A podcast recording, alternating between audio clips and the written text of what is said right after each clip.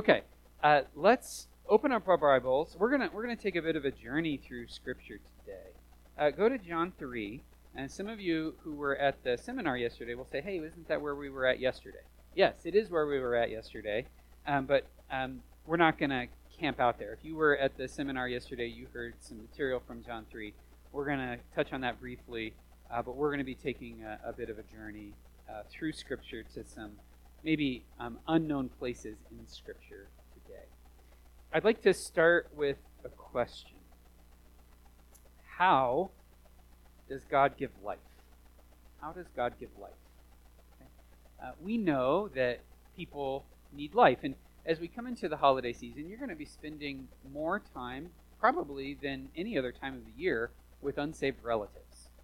And um, this time of the year tends to bring a lot of stress onto people, especially if they're in a minority position with their faith. All of my family is Catholic, or all of my family is this, or all of my family is that, and I'm the only born again Christian in this you know, clan. Um, and and there there can there can build up in the Christian a lot of questions. What should I say? What should I do? More than anything, I found that Christians can be filled with a lot of frustration. Why won't they listen? Why, why won't they hear me? You know? And to help us with sort of navigate those frustrations, and I, I, think everybody in here would say, I, I can identify with that. Um, to help us sort of navigate those frustrations, let's ask the question how would God give your relative life if he, did, if he wanted to? If God chose to save one of your relatives, how would he do that? Okay? Yes, Steve. Yes, that's right. Well, it was a rhetorical question, Steve, because I wanted to work to that inductively, but you just skipped right to my final point of five. So let's close in prayer. Um, no, I'm teasing. Uh, no, let's let's work our way there. Let's work our way. Steve, Steve's good that way. He's thinking ahead. Um, let's start with this idea. Number one, Unsaved people are dead. Like dead, dead. Dead as a doornail dead. Let's quote a few verses. Ephesians chapter 2, verse 1. We were dead in our trespasses and sins. Colossians 2:13 says the same thing.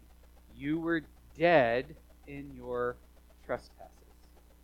Now, the word dead is the Greek word necrus or necros. There's a we get a medical term from that. It's necrotic, and it means what it sounds like, dead. Now, what is the feature of a dead person? The thing about a dead person is that there's they're dead. They can't hear, they can't feel, they can't sense. You can tell that the corpse is there, but the spirit is gone. How many times have you heard at a viewing or a funeral, that wasn't grandma? Or that wasn't so and so? The corpse was there, but the person had left. That's the idea dead, helpless, dead. Dead can't hear, dead can't see, dead can't feel. Dead can't respond, dead can't move. When we talk to unsaved people, they are dead. And there is nothing that you can do for a dead person. When the medical team comes upon a person who's recently died, they will do everything that they can to get the heart pumping again, get the lungs breathing again, but sometimes that process can't be reignited. And the physician says there's nothing more we can do, and he declares the time of death, and that's it. There's nothing more that can be done. When you go to the funeral home and look over the casket, the organs have been taken out. That person is filled with formaldehyde. There's nothing you can do to bring that person back to life. There's no spell you can chant, there's no laying on of hands you can conduct. The person is dead. And that's the sobriety the Lord wants us to understand spiritual death with. In Genesis 2:17, God tells the man and the woman, "In the day that you eat this fruit, you will die. Now, did they physically die? No. But something inside of them died.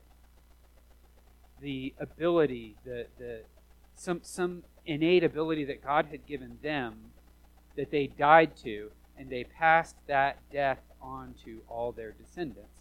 For as in Adam, all die. And people apart from the regenerating work of Christ are dead. In Romans 6:23 we're told that the wages of sin is death. It's the same idea. It's not the same exact word, but it comes from that same root, nekros, nekru. It's death. What does this look like practically? Do you remember the story of the prodigal son? Prodigal means a spendthrift. Prodigal doesn't mean lost. Prodigal means he blew it all. He went and spent all his money, spent all his dad's money. He called in an early inheritance and went and spent it all on gambling and prostitutes and you name it. And uh, quick money left him quickly. And the people that were his fast friends left him fast when he had nothing to remain, nothing remaining. And when he returns with this sob story and repentance, his dad says, My son was what? Dead. And now he's alive. There was something about him before that he couldn't see, perceive, understand. He went on this path of self destruction and there was no telling him otherwise, there was no talking him out of it, he was dead to spiritual vitality. He was dead inside. And the father had to just reckon him lost. Dead. This is what sin does to people. This is the effect. And when we think of our family members, we need to, or unsaved family members, we need to realize that they're dead. Now, I have a question for you. What good would it do to go to a funeral and criticize and gripe at a dead person for being dead, as opposed to being alive? Do any of you feel resentment toward dead people for being dead? No. You wish they were alive. We can't get, we have to work hard not to get overly frustrated when dead people do dead people things because they're dead. We pity them. We want them to have life. We plead with them. But ultimately, they're dead. And our frustration only sends them further into their deadness. They, they don't comprehend why you're frustrated with them because they don't understand it. They don't see it. And you're asking them to see something impossible. This is why James says, let every man be quick to listen, slow to hear, and slow to wrath, because the anger of man does not produce the righteousness of God. So, anger and frustration at dead people doing dead people things doesn't help the kingdom of God. So, what does? What does? Well, I had you turn to John 3. Okay? I had you turn to John 3. Um, I need to turn there myself. Let's very quickly work through this passage, and then we're going to work. We're going to see something that Jesus said in the Old Testament. As I said, we're going to weave our way a little bit through Scripture here. Nicodemus is an old man. He's got a Greek name. It means victory of the people. He's a famous man. He's a teacher. And he's also a politician, well respected. And what else is he? What else is he? Dead. That's right, he's dead. So he comes to Jesus, this dead man, and says, Rabbi, we know that you are a teacher come from God, for no one can do these signs that you do unless God is with you. Now that's that's good, right? He sees something special in Jesus. He sees something superlative. He comes to Jesus with a positive with positive words. We know you're from God. Um, he sees so many good things about Jesus, but he's still dead. And you're going to see how deep the deadness goes in just a second.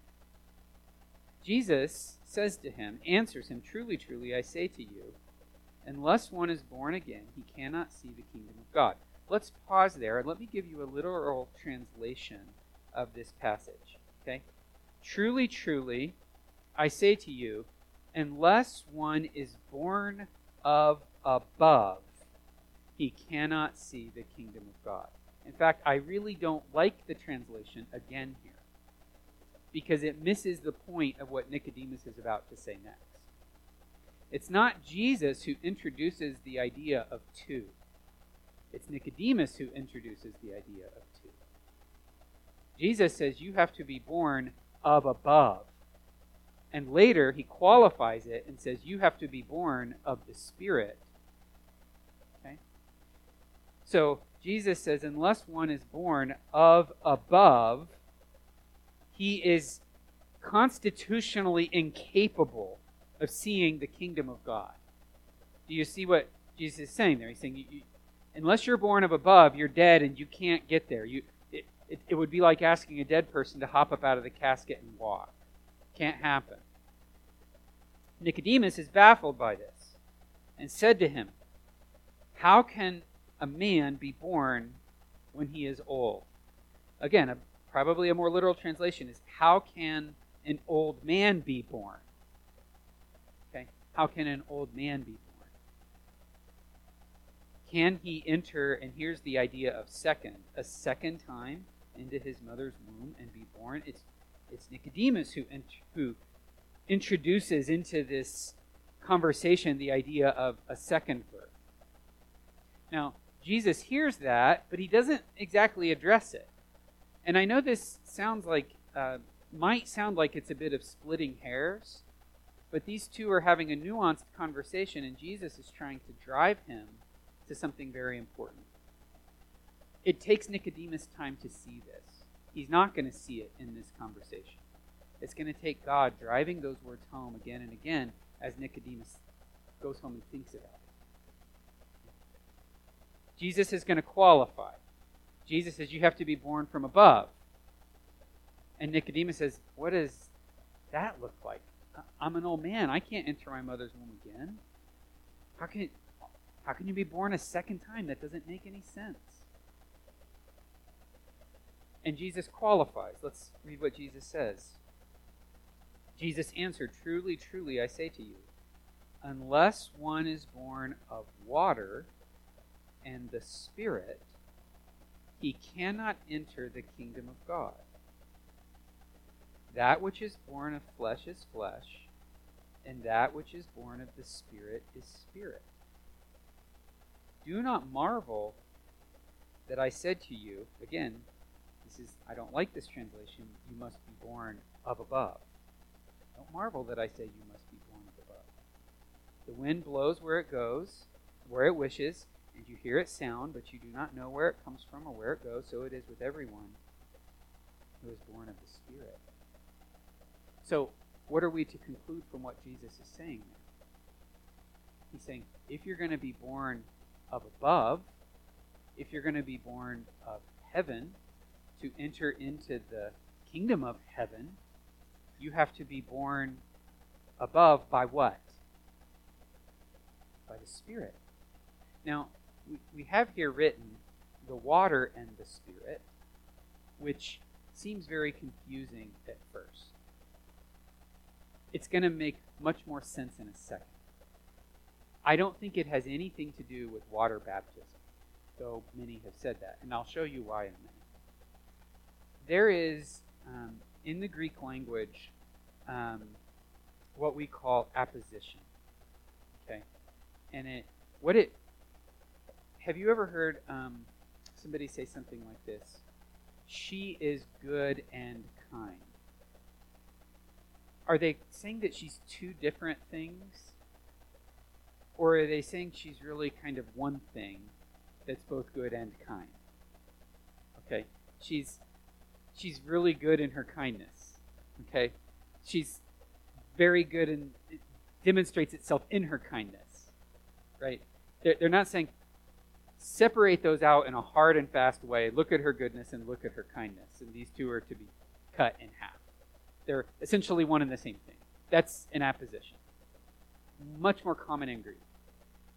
And he's saying water, born of water, which is the Spirit, or of the spiritual water, of this idea of water and spirit together. They're two words representing the same concept. Okay? Now, let me show you where that is. Okay? So, before we go there, let's review. Dead man comes to Jesus and says, You're from God. Great start, right? And Jesus says, You are so dead, you have to be born of above to get to the kingdom of God. And this is a Jewish man, a Jewish leader who's given his life to the study of the Word of God, and he doesn't qualify. And Nicodemus says, How can I be born a second time? And Jesus says, No, no, don't think to, think of, of above.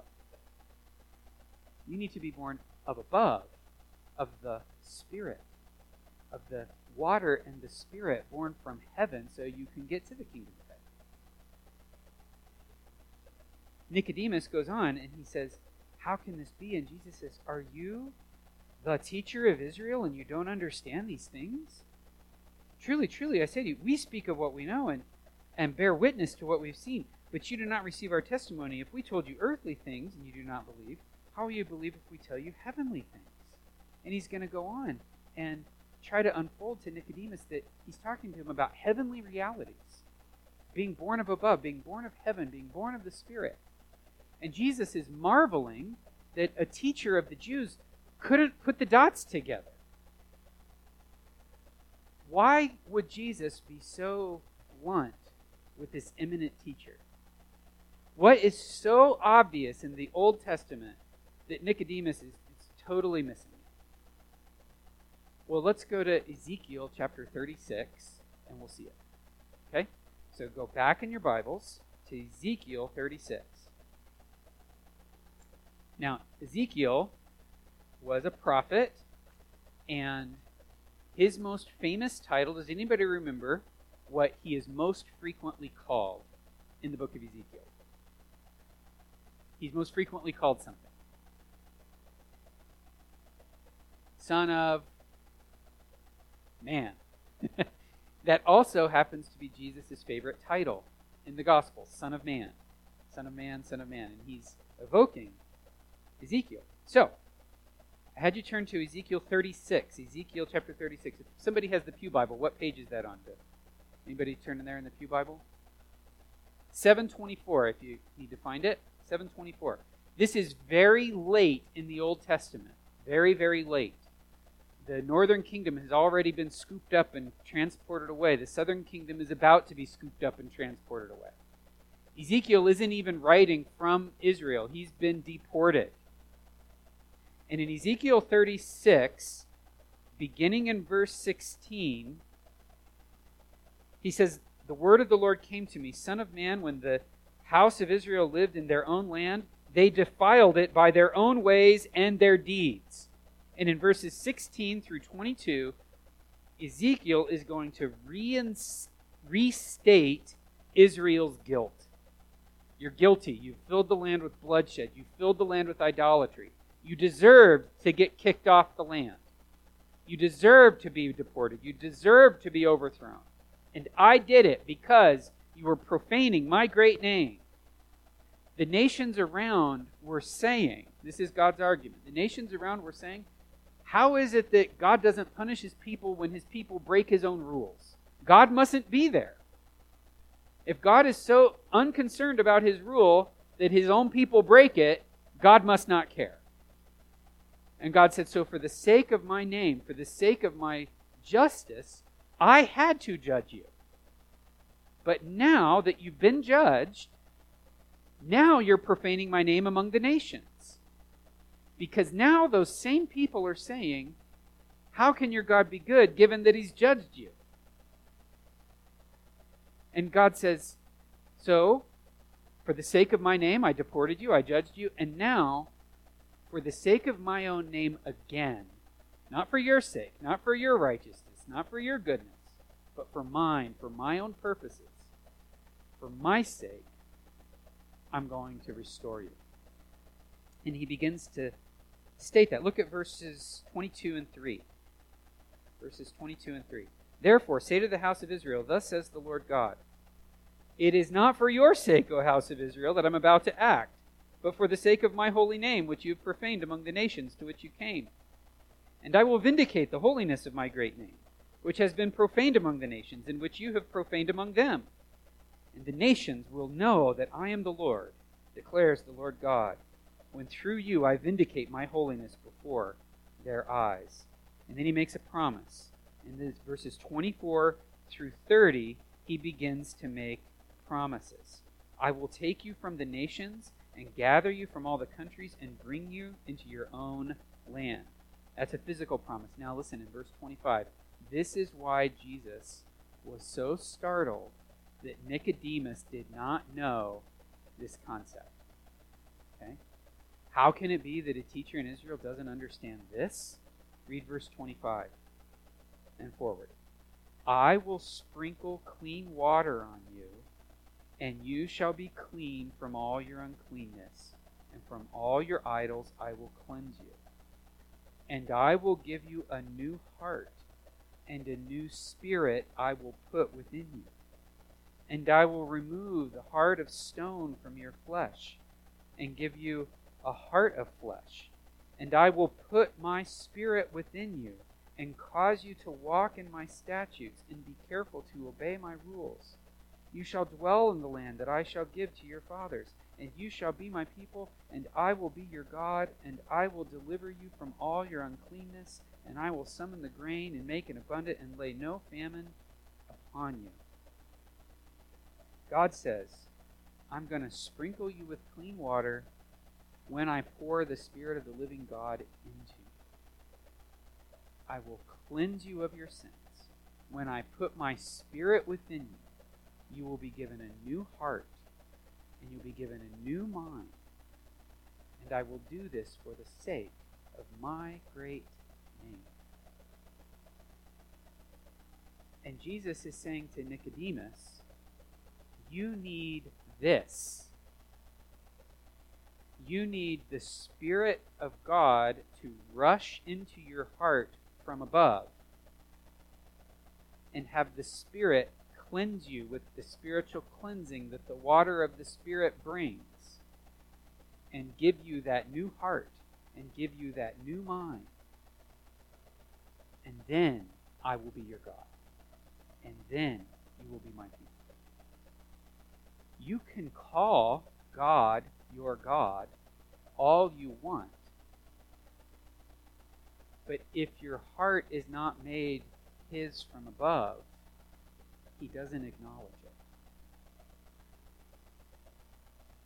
Let me give an example. Did you know I I'm going to pull back the curtain into my life. I have a bit of a fantasy. I want to move someday to Australia. Australia just sounds awesome. sounds real, like a really cool place to live. Some people are shaking their heads. Don't talk me out of it. I love Australia. well, okay, so that that's the catch. Australia would not let me move there right now because I couldn't do gainful employment. They, they only let people in who can do jobs that other Australians can't do. Um, they have Protestant preachers there in Australia. So I'm out of luck. I can't be an Australian. But in January, when it's freezing cold here, and I turn on the TV and it's summer in Australia, I'm like, I want to go to Australia. and Danielle comes in and she says, You shouldn't watch that. That's not going to help you. Well, what if what if I, I started telling everybody and the nation of Australia that I am Australian? And I just kept telling them over and over again, I'm Australian, I'm Australian. And I even convinced a bunch of you people that I'm Australian. I, mo- I mimicked an Australian accent. I started wearing green and gold, uh, going Aussie, Aussie, Aussie, oi, oi, oi, all these things that they do. I grab my passport and I buy a plane ticket and I fly to Australia. Are they going to let me stay in the country? But I've been telling everybody that I'm Australian. Can I not self declare that I'm Australian? no more than any of us can self declare that we follow God. God has to naturalize us. God has to pour His Spirit into our hearts. And when God declares it, then we are. If Australia said I could come and live in the country, then I could. But I can't, simply by my own declaration of it, because I'm dead. Now, we haven't gotten, we're, we're very close now to answering our first question. And our first question was this How do my unsaved relatives get new life? How would that happen? Because right now, all we've said is they need new life, right? But how do you make a dead person get new life? Let's keep reading. Go to Ezekiel chapter 37, verse 1. This is probably what Ezekiel's question was. Okay, Lord, how are you going to make dead people alive? How are you going to make this transformation? The hand of the Lord was upon me, verse 1, and he brought me out in the spirit of the Lord and set me down in the middle of the valley. It was full of bones. And he led me around among them, and behold, these were very many. Uh, behold, there were very many on the surface of the valley, and behold, they were very dry. He said to me, Son of man, can these bones live? Now, Ezekiel has walked with the Lord enough to where he knows something is up. The Lord has a point to make. He doesn't know what's coming next. And he says, Lord, you know. Like, I have a feeling you're about to show me something, but I don't know what it is yet. And God tells him to do something unusual. He says, Then he said to me, prophesy. Now, prophesy is a way, we would call this word preach. Um, it, it's the idea proclaim. Proclaim something over these bones. Preach over these bones. And say to them, O dry bones, hear the word of the Lord. Thus says the Lord God to these bones Behold, I will cause breath to enter you, and you shall live. And I will lay sinews upon you, and will cause flesh to come upon you, and cover you with skin, and put breath in you, and you shall live, and you shall know that I am the Lord. So, verse 7 I prophesied as I was commanded. And as I prophesied, there was a sound, behold, a rattling, and the bones came together, bone to its bone. Now, Ezekiel was brought to this valley, this valley of dry bones. What do the dry bones symbolize? Lots and lots of dry bones, very dry human bones scattered all over the ground. What does that symbolize? Death irreversible death, death beyond funeral death, decomposing, unable to identify the corpse death. There's no human hope. And God says, I want you to preach. What I want you to preach is the outcome. Okay? The message was the outcome of the message. Preach over these bones you shall live. And as you and the word of God will enter you, O bones, and make you alive. And as he's preaching over these bones, come alive, O bones. The, Lord, the word of the Lord will make you alive. The outcome starts to happen. Notice something interesting here. Ezekiel felt a little bit silly doing it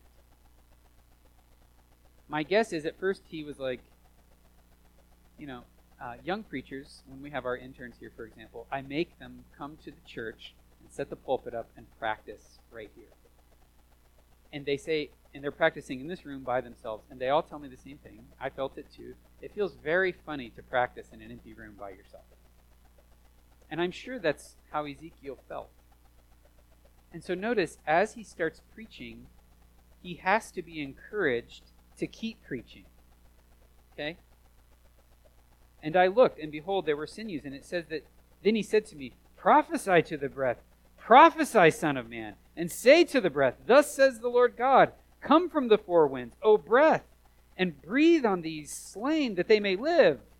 So I prophesied and commanded as he commanded me. So Ezekiel halted, and God is encouraging him keep preaching, keep preaching, keep going. Don't stop preaching. And so Ezekiel has to keep preaching the outcome of this message. And as he's preaching, what happens? The dead come alive. The dead come alive. And that is the answer to our question. How do dead people come alive? They have the outcome of the gospel preached over them over and again. Believe on the Lord and you will be saved. You will have peace with God. You will have no condemnation. You will have a relationship with God as you never had before. You can become a child of God. All the benefits of the New Testament gospel that would be the outcome if they got saved, that is the message that needs to be spoken over those dead people over and over and over and over again. And it's in the washing of that word over the top of those dead people that brings them to life. That is the vehicle that God chooses to use when he makes somebody born from above. Now, can God use other things? Well, sure. But this is the vehicle God most wants to use. So, let me give an example. John 5:24. This is what Jesus said. Whoever hears my word, okay, they're dead, but they're hearing the word. It comes to them repeatedly, time and again. And then at some point they say, wait a minute, I think I believe that. When they believe, him who sent me suddenly, immediately, has eternal life. Listen to what Jesus says this. He does not come into judgment, but has passed from death to life. People hear the word of God, hear it over and over again. The word changes them. And sometimes, as we see in Ezekiel 37, the bones come together and God um, demonstrates kind of a process. Then the sinews, then the muscle, then the flesh, and then they stand up. Okay? And sometimes you can see the life coming on somebody. I, uh, this has been several years now. There was a, a, a lady um, coming to church here previously had been hostile. Suddenly, I, I saw a softening as she was sitting under preaching. And I called her one night and I said, Hey, just notice something's different. She said, The only way I can describe it is that God is drawing me. And shortly thereafter, she got saved. And it was that process of the word being preached over her and God using it. She's hearing, she's coming to life, and suddenly she has life. She has instantly passed from death to life. So, are you concerned for your unsaved relatives? Is that a frustration of yours? Well, can I encourage you that number one, it's useless to get mad at a dead person. they can't hear you. They wouldn't understand your frustration and anger if you expressed it to them. What they need to hear over and again is for you to proclaim with joy the outcome of the gospel new life, relationship with Christ, peace with God, no condemnation, hope in heaven forevermore. All these outcomes of the gospel. And by and by, the Lord chooses, that person can hear and believe and be brought from death to life. Okay? So, how does it happen? Somebody give me the 20 second version. How does it happen? How does your dead relative become spiritually alive? Somebody?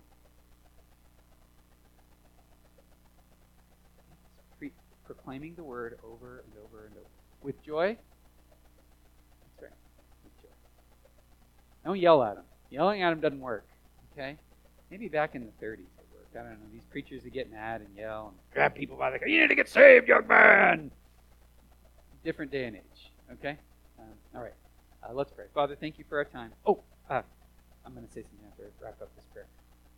Bless us, and may our next service be a wonderful testimony of your praise.